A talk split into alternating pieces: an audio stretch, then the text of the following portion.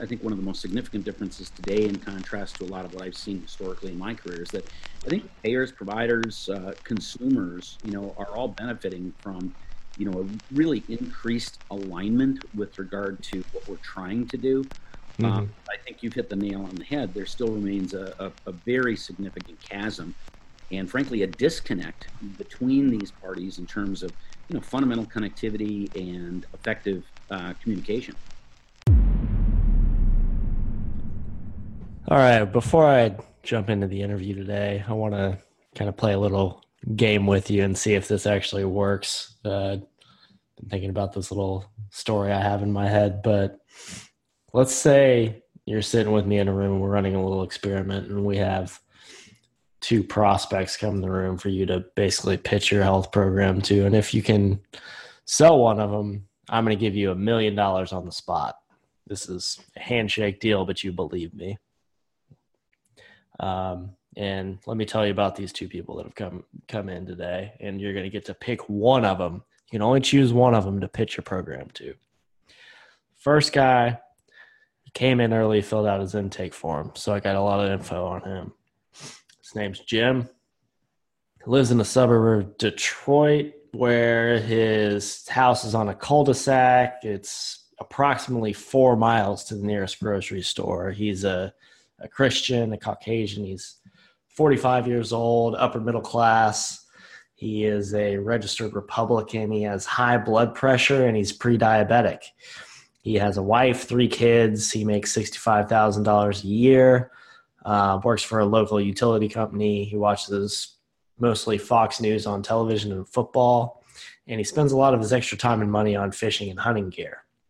So I've got great info on Jim. That's the the first option you have. Now the second guy, he came in a little late, so he didn't fill out his intake form at all. I really know nothing about him, but you know when he came in the door, I just you know had had time to just ask him how he was doing.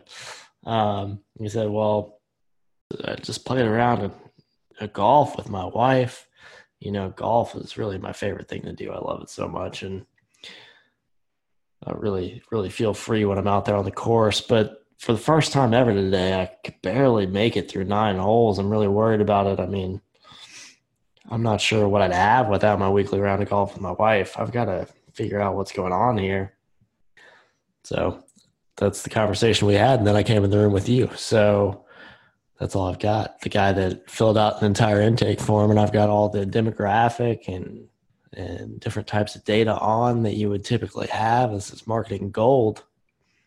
And I've got this guy that I asked how he was feeling, and he told me about it. So for a million dollars, you have to choose one of these guys to pitch to. Who would you choose? Well, I think you'd choose the second guy because from his answer to me asking him how he was doing, you got a potential reason why he wants to engage in a health program and make a change in his health and his life. And you can appeal to that reason when you when you talk to him about your program why it would be valuable to him. Now we don't really think about prospects and and patient outreach and how we engage people in programs that way right now unfortunately but i think that's a great example of why we should be thinking that way. Now, I, I talked to Dan Hemke in the interview today, and he talks about this great chasm between the healthcare consumer and the healthcare provider. This is a gap that desperately needs to be bridged, and that bridge from patient outreach to you know the ideal sustained program engagement and positive outcomes needs to be crossed. But what I want to get across today is that it'll be crossed by, you know, humans saying relatable things to other people, people having empathy and having conversations and engaging with people, not AIs and, you know, demographic data points and social determinants. Health is about people. Change is personal our motivations, our reasons why are individual to each of us. And that's the point I want to get across today.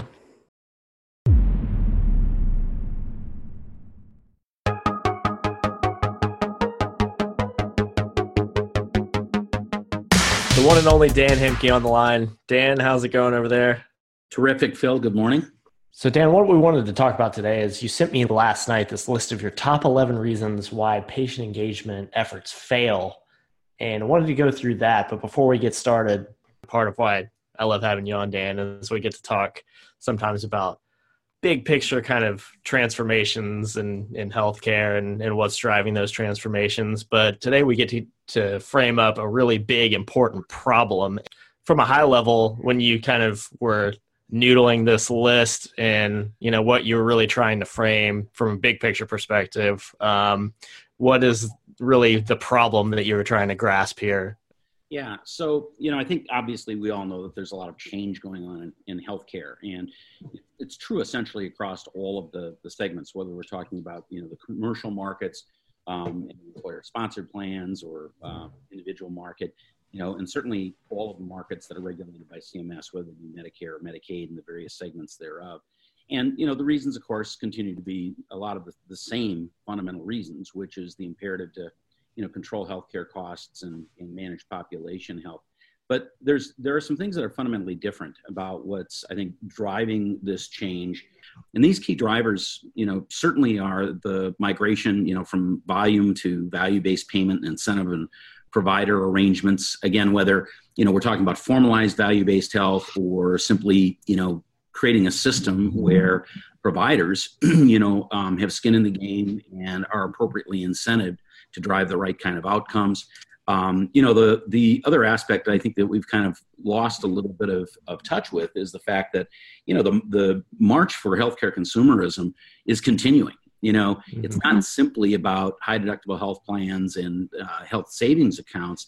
It's around shifting more responsibility, accountability for consumers you know, some of which they are welcoming, welcoming with open arms, uh, others of which, you know, they're kind of grudgingly complying.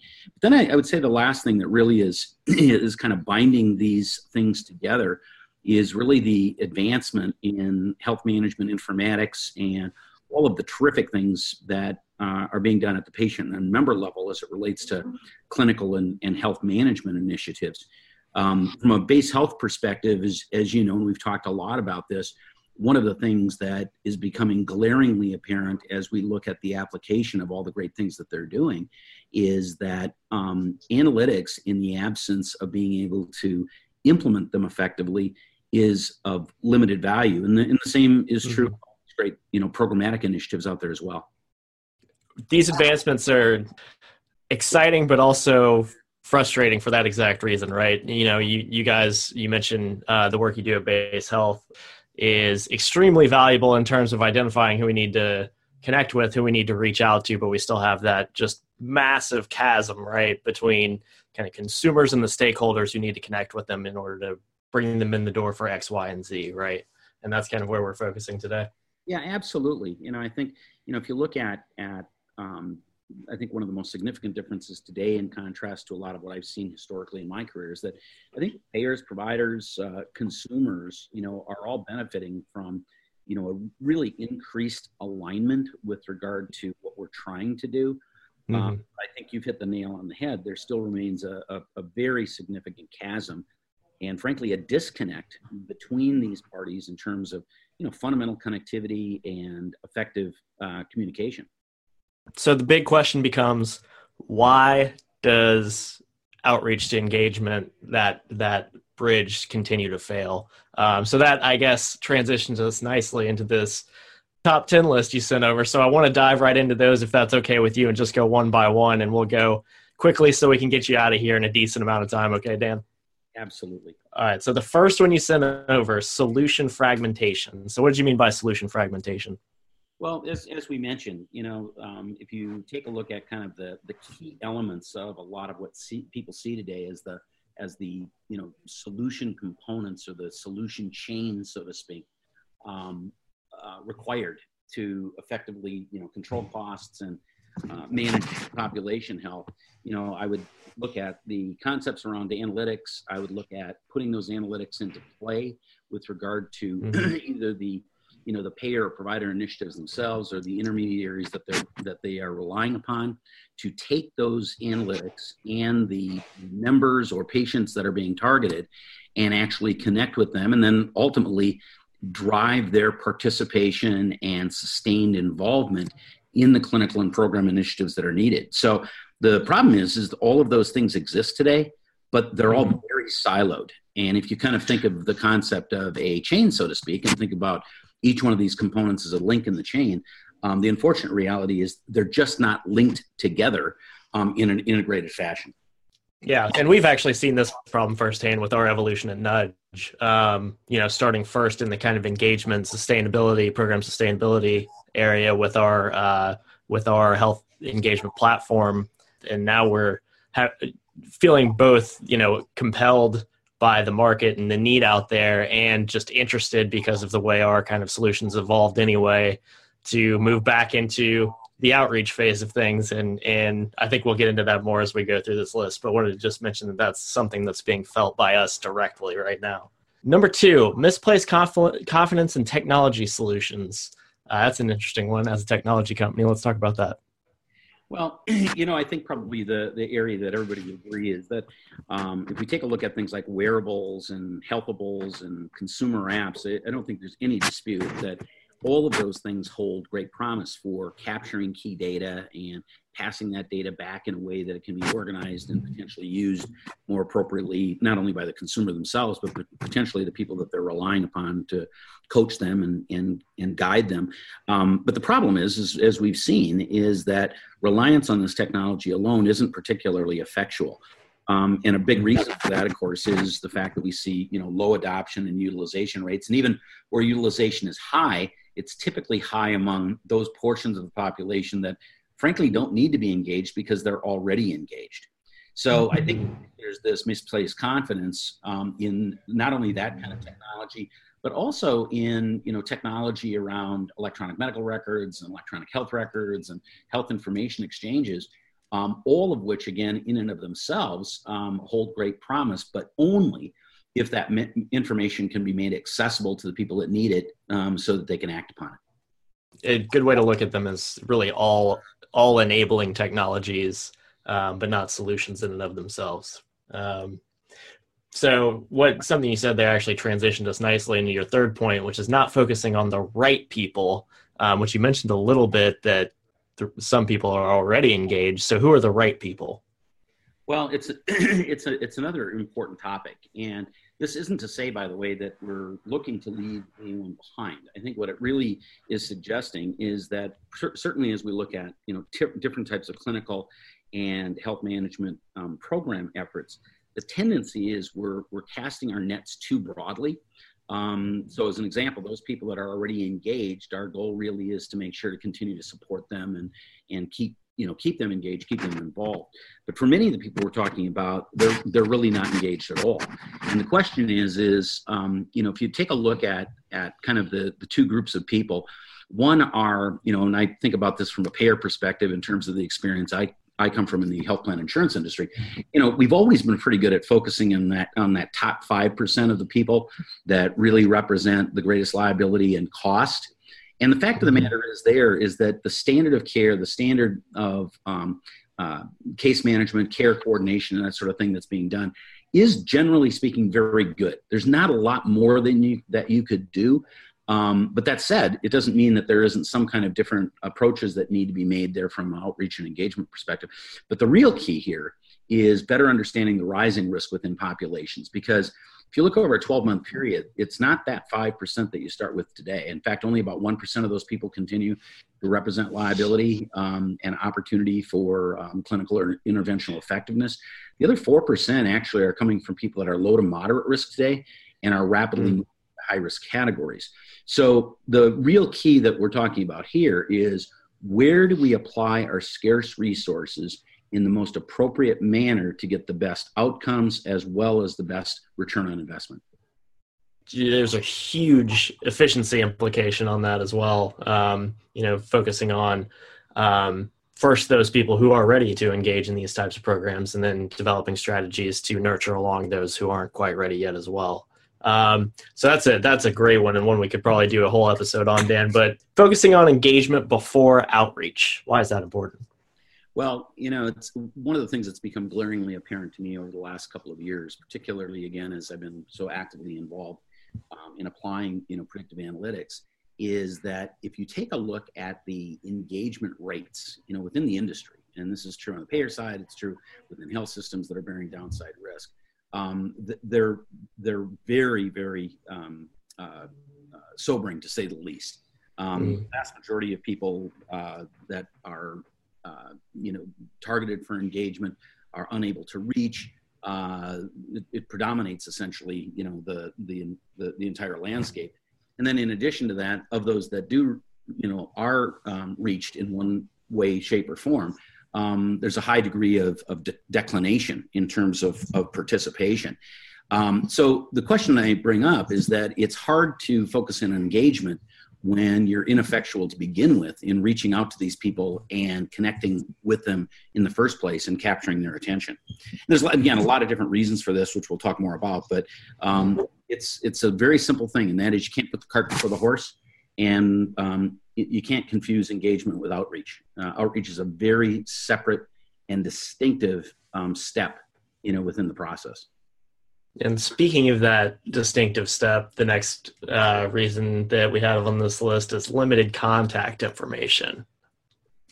Yeah, I mean, it's a it, it, again, you know, it's it's funny at times. I think we we get a little bit too far over our skis in terms of focusing in on you know really strategic types of global things we're trying to accomplish, without making sure that you know the tactical things um, and requirements are in place. And this is a really good example of it. You know, again, I come from the health insurance industry, where you know, aside from kind of fundamental PHI issues in general, the fact of the matter is we don't have very good contact information. Um, I would say historically we've usually had a mailing address because you got to send people out, you know, their their insurance card or their membership card, um, and you are going to have some kind of telephone number. Um, now, I would say increasingly that's becoming, you know, the cell phone number, but even then, you know, a lot of that information is inaccurate, and at best, you know, we have one or both of those things, but have limited um, success in leveraging them um, and using them properly. Because again, we aren't connecting with these people and getting their guidance in terms of you know what's the contact information they want us to use and what's the best you know way of connecting with them. Yeah and that presents a huge challenge across the board. I mean as a you know marketer working at a strategic level that having the accurate contact information is just so vital and developing frankly strategies on the front end to to make sure we can access and gain new contact information uh, should be a significant part of the early stage strategy and the outreach to engagement uh, chain. But moving on to the next one application of the wrong resources with the wrong skills. Can you go into that a little bit? Yeah, you know, again, um, if you take a look at, at kind of population health manage, management in general, um, I would say most organizations are getting more savvy that you don't want to take your highest level resources and apply them to, you know, fundamental outreach and engagement. What I mean by that are clinicians, whether it be mm. you know, doctors or nurses and that sort of thing. But at the same time, you generally are relying upon different levels of people from a health specialty perspective. And again, whether they're being used as care managers or navigators. And ultimately, at the end of the day, these still are generally people that are trained in, in healthcare um, kinds of things of one sort or another. And if you really think about it, using those kinds of resources for fundamental outreach and engagement isn't a particularly good use of their um, capabilities and their skill set mm-hmm. in many respects. I mean, I think if you really think about, um, again, the, the kinds of things we're trying to do here, which is to successfully reach out to people, engage them, and then get them into a setting where you can start to, you know, leverage some of these great healthcare resources. Um, the fact of the matter is, you really are looking at people that need skills that are that mirror, you know, more of what you might see in a telesales function that that makes a lot of sense. That's really interesting. Um, and you know, we've been thinking about this problem quite a bit, and you know, it's a big part of the kind of team-based training that we do and within our kind of nudge solutions from outreach to engagement. Um, just because remote engagement is such a fundamentally different way to work with someone than sitting knee to knee or focusing on those more clinical factors that these people are trained to um, to focus on. So that's a that is a big problem indeed. Um, moving on to the next one, it's a pretty simple one and a pretty clear one, I think. One way communication. Yeah, I mean, it, it is it is simple, but again, it's one of those things that's kind of obvious, and yet uh, all too frequently, I don't think we realize that you know most of the communication that we're making, um, even if we do have good contact information, is kind of outbound, one-way communication where we're sending something out by mail, we're reaching out to them by telephone, and even when we're connecting with them we're really not connecting with them in the context of you know and i think you used the example earlier is doing things like assessing their readiness to engage if they are ready to engage then you know how do you move them or advance them through the process as it relates to the programs and that sort of thing? Um, we're really not having you know kind of bilateral you know communication.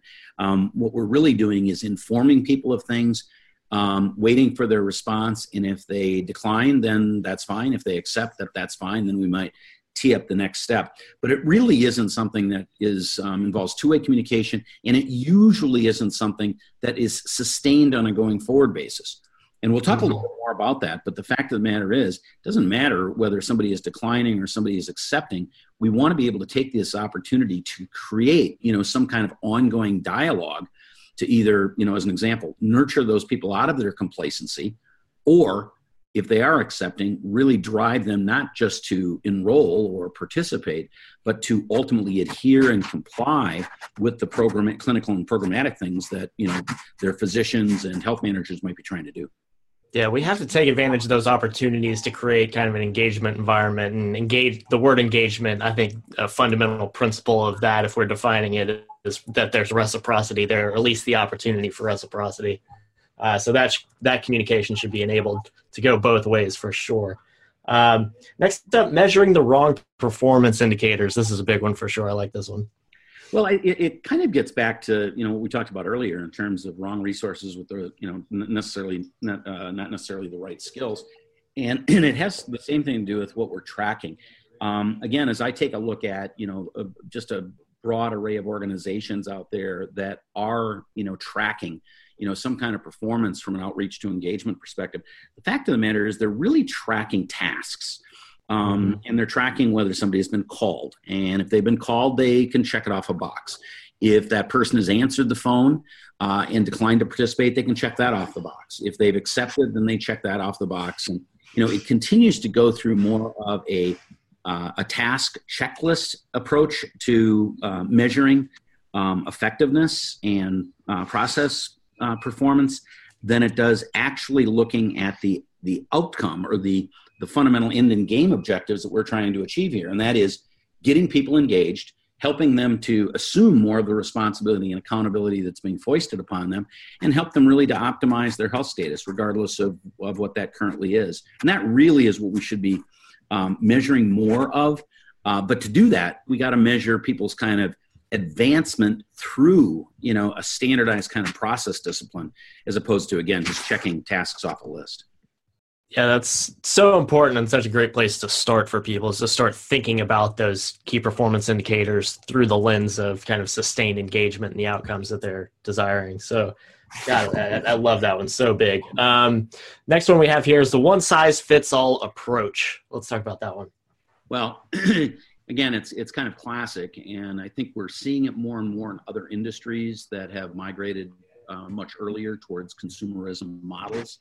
Um, you know, you look at at Starbucks as an example. I always I use that as an example often because it amazes me that you know if you go back ten or fifteen years ago, it's hard to believe people would spend you know five dollars on their way into work um, and not only order something that they get for a buck or two over at McDonald's, but actually learn a whole new language in the process. reflects is is that really is consumerism at its best. I mean, you're appealing to the kind of experience people want. They're making their own decisions in terms of how they're spending their money. And some people clearly are going to Dunkin' Donuts or McDonald's. Some people are going to Starbucks. But the real issue here is, is that from a healthcare perspective, we're late to the game in terms of consumerism. And so most of the things we continue to do tend to be kind of a, a one size fits all or one shoe fits all kind of, of, of approach. And it's certainly true again with kind of you know outreach and engagement and a lot of the population health initiatives. We tend to think because somebody's in a Medicare Advantage plan that all Medicare Advantage members are the same, or if they're mm member of a plan sponsored plan from you know uh, general electric that all these employees are the same. I think you know better than i because being an expert in digital marketing fact of the matter is all these people are different and they have different needs they have different personal preferences and motivations. And it's not static. I mean it's a very dynamic environment that not only um, uh, is different from person to person but it changes over time. And you know you use this example of readiness um, you know assessing readiness to to engage. That's a good example of that. Somebody who may not be ready today may be very ready tomorrow um, because either they have the time they have the motivation um, or you know some other kind of incentive you know for engaging at that point yeah, I think as just from my kind of digital marketing marketing perspective, I'm seeing some really dangerous trends in the way that kind of healthcare industry people and teams are deploying the idea of personas and kind of losing track of the idea that those are persons behind those personas, individuals with unique desires, aspirations, needs, um, and really spe- speaking far too broadly to far too large populations um, based on you know simple demographics and stuff like that. So that gets kind of at the heart of of my background so i have to add something to that every time. But that's a that's a great one to to be thinking about. And it transitions nicely into the idea of your next bullet point which is the idea that both outreach and engagement require behavioral and motivational science. Yeah it's interesting. I had a discussion with a, a chief medical officer within a major health system not too long ago. And she was commenting that you know we got to get the behavioralists involved. Well, in talking about that more in terms of what she she meant, um, it really aligned a lot of with uh, many of the things I know you, that uh, Nudge is pioneering, and that is, again, at the end of the day, um, you have to apply the kind of behavioral and motivational science um, that is important to the particular individual, um, and use that um, kind of science based upon assessing where people currently are at and determining the most effective way um, whether it be mode of communication or messaging of communication or whatever else, to really you know drive action. So again, whether it's readiness to engage or it's engagement and action, you know that you're driving um, you know people into, you you've got to be looking for ways to do that. And the, the, the other thing I would comment on that it is it is that again, it's not just a one way transaction. It isn't just a matter of you know how do we apply uh, behavioral and motivational science as it relates to patients or members, it's also how we further train coaches um, that are working with these people. And again, whether they're clinicians or, or health managers of one sort or another, help to train them to apply these types of capabilities to be more effective with the people that are entrusted to them. Mm-hmm, absolutely. There's a lot of room to apply some some more refined approaches that are going to be much more effective. And and the first step in that I think is taking a step back and looking at everything as a as a workflow and a funnel where um, there are more steps and more opportunities for improvement at each step because you can learn so much about these people as you put mm-hmm. them through this process. Um, but all right, Dan, we're on to our last one. Total patient or member engagement is the end game. What can you tell us about that? Well, again, you know, and we talked a little bit about this in the context of, you know, what are the metrics um, that are kind of being measured today, which typically tend to be um, task oriented. But if you if you look kind of to the categorization of um, how members are uh, uh, labeled, so to speak, as outreach and engagement initiatives are are practiced, um, they're usually categorized as unable to reach, or declining to participate, or participating. And if you think about it, the focus then generally has been on okay, we got these people that have agreed to be engaged, and that's the group that we're focused in on. And yet, if you look at it, it tends to be the smallest group of the people that you're actually targeting for these initiatives. There's also probably an argument to be made that while it's important to engage with those people, you're probably leaving behind significant portions of the population and maybe even portions of that population. In other words, leaving major portions of the right people behind that you're not connecting with. So the question there really is is for those that are that are um, engaged or getting engaged and participating, that's great. Absolutely drive the process. But the question is, is why are we leaving behind the, the decliners and the people unable to reach?